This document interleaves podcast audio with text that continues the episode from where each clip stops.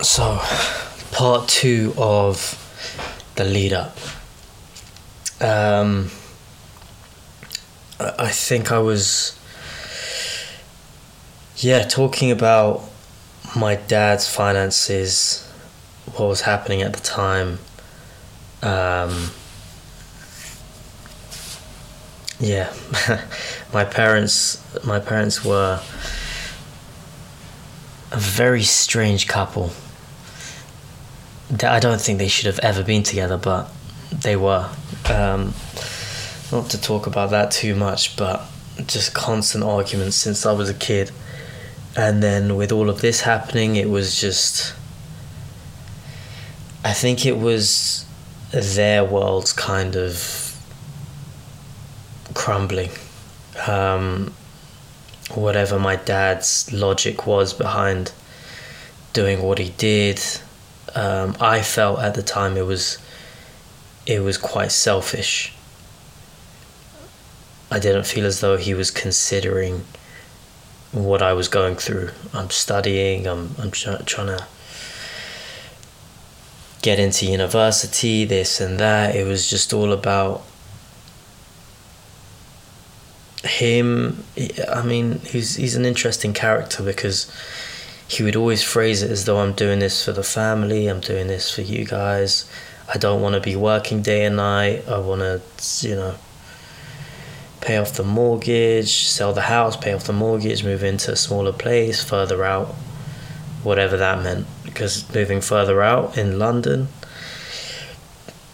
yeah, so there was a, a lot of uncertainty. I, I did understand financially where he was coming from, but at the same time, I was a kid, you want to fit in as least as less change as possible, let alone completely selling the house and moving to a whole new area at the age of 16 when everyone's just starting to go out and parties and all of that stuff. It was an immature mindset, but that was a, a strange a strange one to deal with because I was half concerned about um, the situation my dad was in. I was half concerned about, oh, if we do manage to sell the house, where are we going to go? Um, and yeah, it, it basically my dad tried to. I think it was it was a. pre- he was pretending as though we will sell two of the three flats we're going to create out of this house, and live in one um, because my sister's gone off to university, my brother's gone off to university. It's just the, uh, the four of us, me, my younger brother, and my parents. So the flat downstairs, it was a pretty big house. They, they managed to make three bedrooms downstairs and one bathroom. And in my bedroom, it was an ensuite, so basically two bathrooms. It was a they did a really really good job, but I think that goes to to show you how big this house was and how um, how much my dad struggled to just remain in that house for so long. As nice as the house was, I, I lived in it through primary school and then beginning of secondary school it, it the recession hit it all went downhill so there was very much a perception of oh we have a really nice house in a really good area um, but we're actually in a lot of debt and struggling a lot.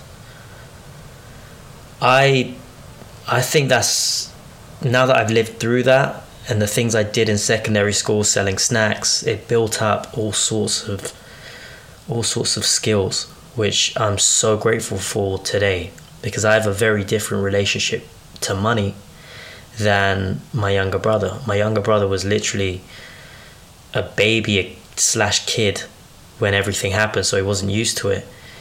And although we were in a lot of debt, I think my parents overcompensated with for that by giving him whatever he wanted.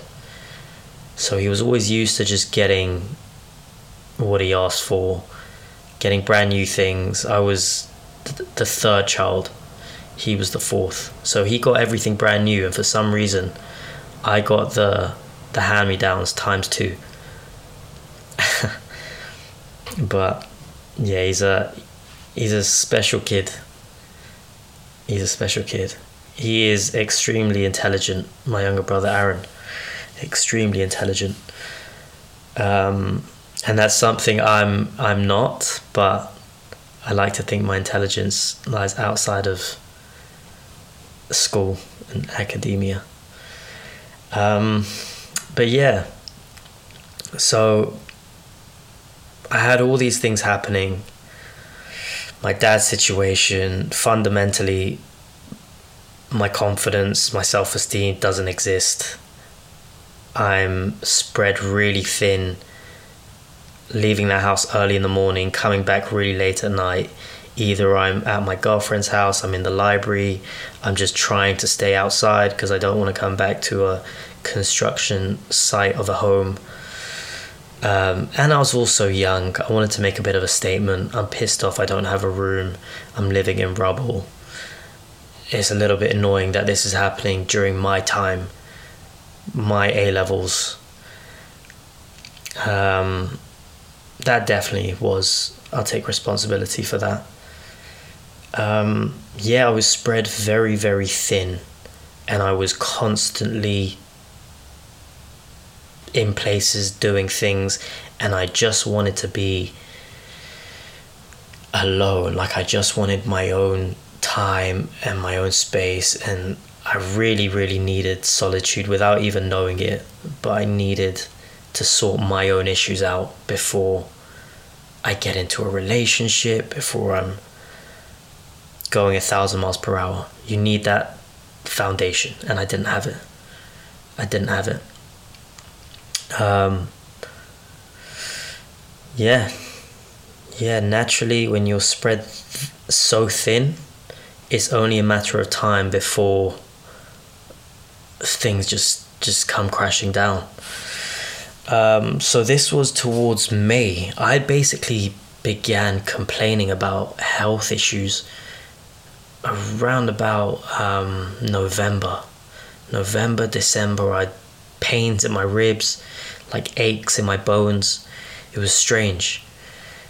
And I was just constantly fatigued, but I just put that down to stress and I'm just non-stop doing things the on a weekend maybe when I've got nothing to do it's now I need to go see my girlfriend I she went to a completely different sixth form so the weekends were basically our time I had to dedicate that time to seeing her I say had to, but this is part of my inability to say no and actually prioritize myself. But weekends I'd wake up and I'd just have to be with her the entire day. Not like it was a chore, but um, yeah, that would basically end up with me usually just sleeping over at her house. My parents not liking that at all, not knowing where I was making up the excuse that I was at my mate's house and I just decided to sleep over there. So yeah, it was not good at all. Um, Sundays I'd usually just spend the entire day with her and then later on on a Sunday I'd come back. Next thing I know it's Monday morning again. The cycle continued. There was no no real break from it. Um, the closer I got, I remember March, April when I really started to feel stressed and I just couldn't I couldn't handle it. I knew my exams were coming up and I just knew I was so far behind on my revision and I was almost deluded in thinking I'm going to block out 2 weeks do nothing but study and I'm going to catch up on my whole year of work in those two weeks and I'll, I'll be ready. Very deluded, and I realized the closer it got to my exams, this is just not possible.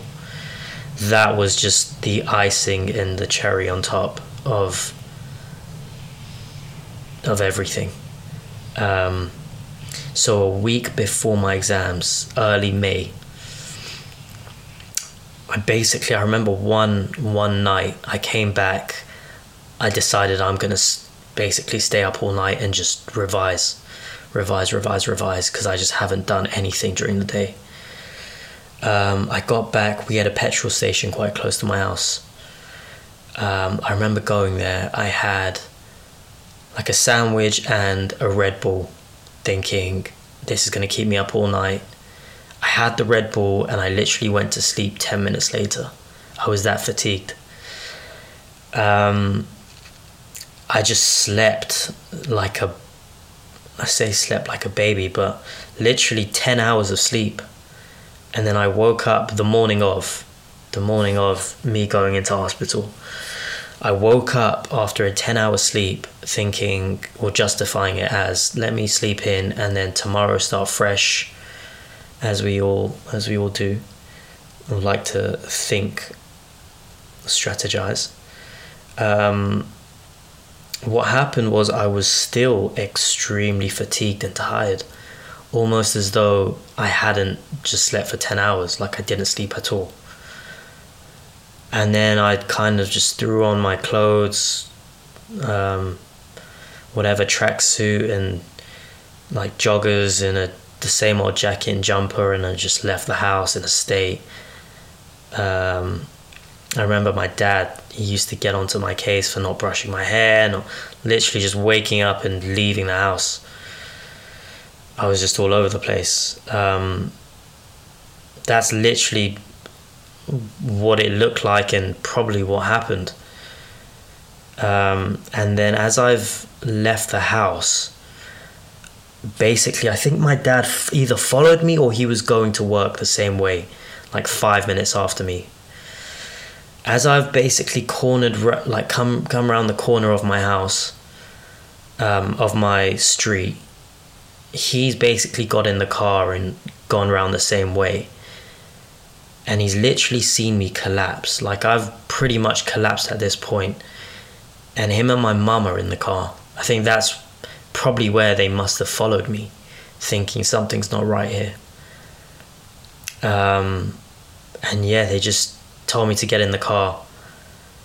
And at that point, I had no strength to either to even fight or be like, no, you know what, I'm going to college. I don't have time for this. I was just done depleted of all energy. Um, got in the car. I remember we went to a GP.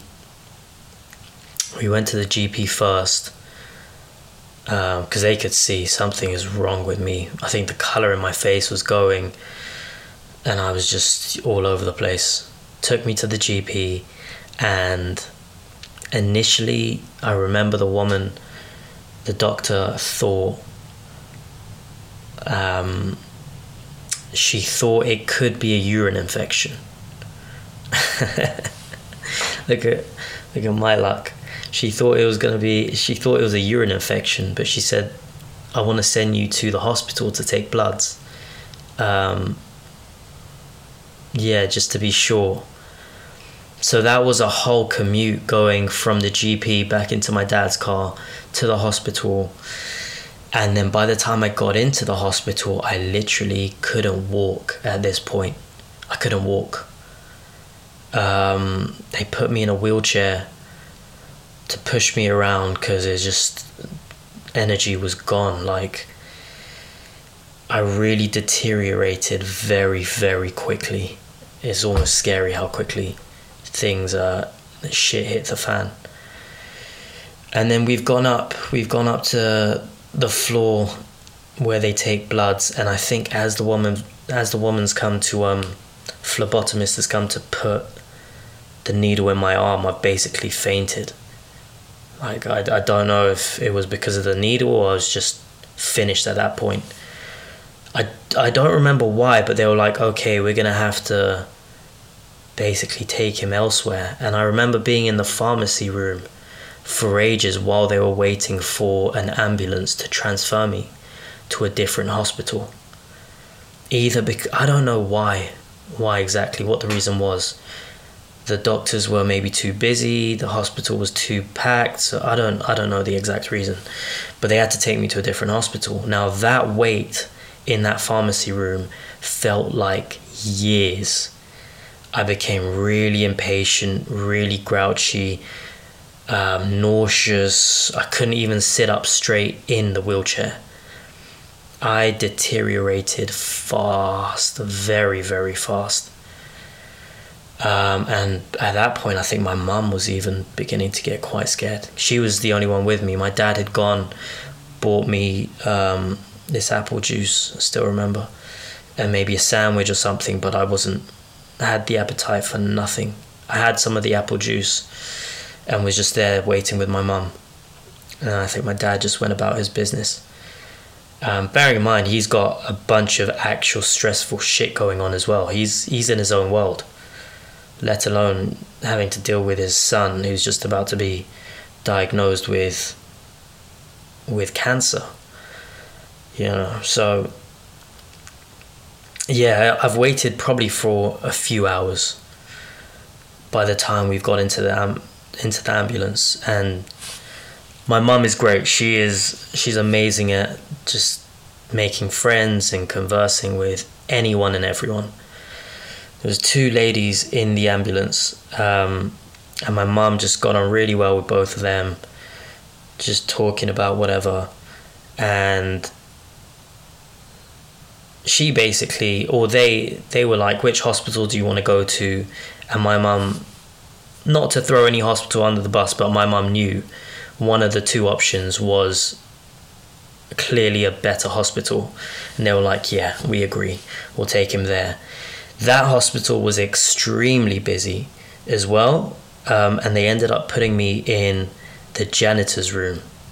It was like a tiny room with a makeshift bed um, and they just put me in there because I was literally I couldn't even sit up, so I, I got to lie down there. They had taken my bloods. I don't actually remember that happening too well. They took my bloods, but I do remember the doctor basically he's they must have taken it, done the, the test, found out the results.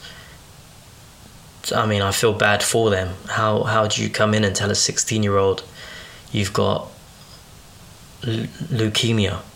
It was ALL, acute lymphoblastic leukemia. So this guy, as he's walked in the room, my dad has come at this point. My mum, my dad, my younger brother are there, and I could just see on his face like he was a young guy, clearly burdened with what he has, what he knows, and what he has to tell me. And to this day, like the way he told me was so, so amazing. He, in the same breath, told me it was cancer, leukemia, acute lymphoblastic leukemia, but there's a 98% chance we can cure this and it won't come back. Um, but it will be a three year chemotherapy cycle. So in my mind, as soon as he said that, I'm actually thinking, wow, I'm gonna I'm gonna put this on my CV someday. I remember distinctly thinking that. Um, because I, as I found out later on, you know, the more kids you meet with all different types of cancers and probabilities of going into remission and clearing the, the cancer and this and that, you realize 98% chance. Even at that time, I knew 98% chance I'm going to be fine, I'm going to live through this, and I'm going to get back to full health. Like, that's. I'm almost getting greedy here. Like, that's, that's really, really good. Compared to a five month chemotherapy cycle, but you have a 25% chance of living. I know which option I would rather take. The sure thing. But it's never as easy as just a three year and, and you're done. Complications happen, which I will go into, and massive complications happened because my cancer was everywhere. It was prime time shit. You know, I was I was in the heat of it. It wasn't like it it just sprung up. So they had to basically start me on heavy, heavy dose of chemotherapy. And I was very sensitive to daunorubicin one type of chemotherapy which they started me on. Um, which I will go into more um, in the next episode. But yeah, from that point, I remember after they told me that, my mum, she broke down. My mum started crying, and that set me off. I have to be honest, that really did set me off. It was. I think it was it was bigger than myself. It wasn't me anymore. It was one of my mum's kids is having this issue and it was hard for her to compute that and understand what the fuck has just happened. So yeah, I, I really felt like her her baby again in that moment. It was a very strange connection, but she was just hugging me, crying, and that I don't know. To just even now, I, I kind of tear up because it really did set me off. It was a very sad, emotional moment. Even though I was in my mind, I was like, "Fuck, this is heavy," but ninety-eight percent chance I'm, I'm cool. Like I'm gonna be, I'm gonna be fine. Um, but yeah, yeah, that night the hospital was so busy they had to basically put me on the baby ward, like a side room on the baby ward. And I remember hearing babies crying all night long. Not like I was gonna get much sleep anyway, but just the smell of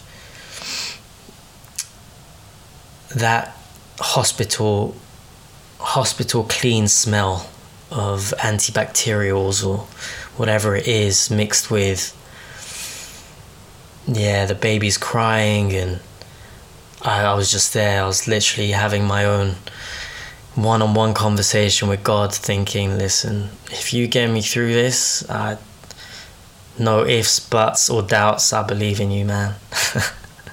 Help me out here please. But yeah that was that was me. That was me. The next day thankfully you know i've got one of the best hospitals just round just round the corner. Just a 20 30 minute drive. Um, next day i went into uclh hospital t12 t12 north which is a teenage cancer cancer ward um, and I got put into my own room, which, you know, being there for nine months, you come to learn. When you get your own room, it means you're pretty fucked up. They need to give you that special treatment. And then they've got bays, but they put me straight in the room, and I thought, wow, I've got my own TV, my own bathroom. There's a pool table down you know, down the corridor with all these DVDs. I'm in a great place. Even went played a game of pool. Kind of had a bit of energy about me. Um, and then shit hit the fan. But yeah, that's episode two of the lead up to the hospital, and in due course, I will follow up with the nine months I spent in the hospital. I guess that was my first night and first day in the hospital. Um, but yeah, the nine months in a row was not intended, just an FYI. But just so happened to, to end up being the case.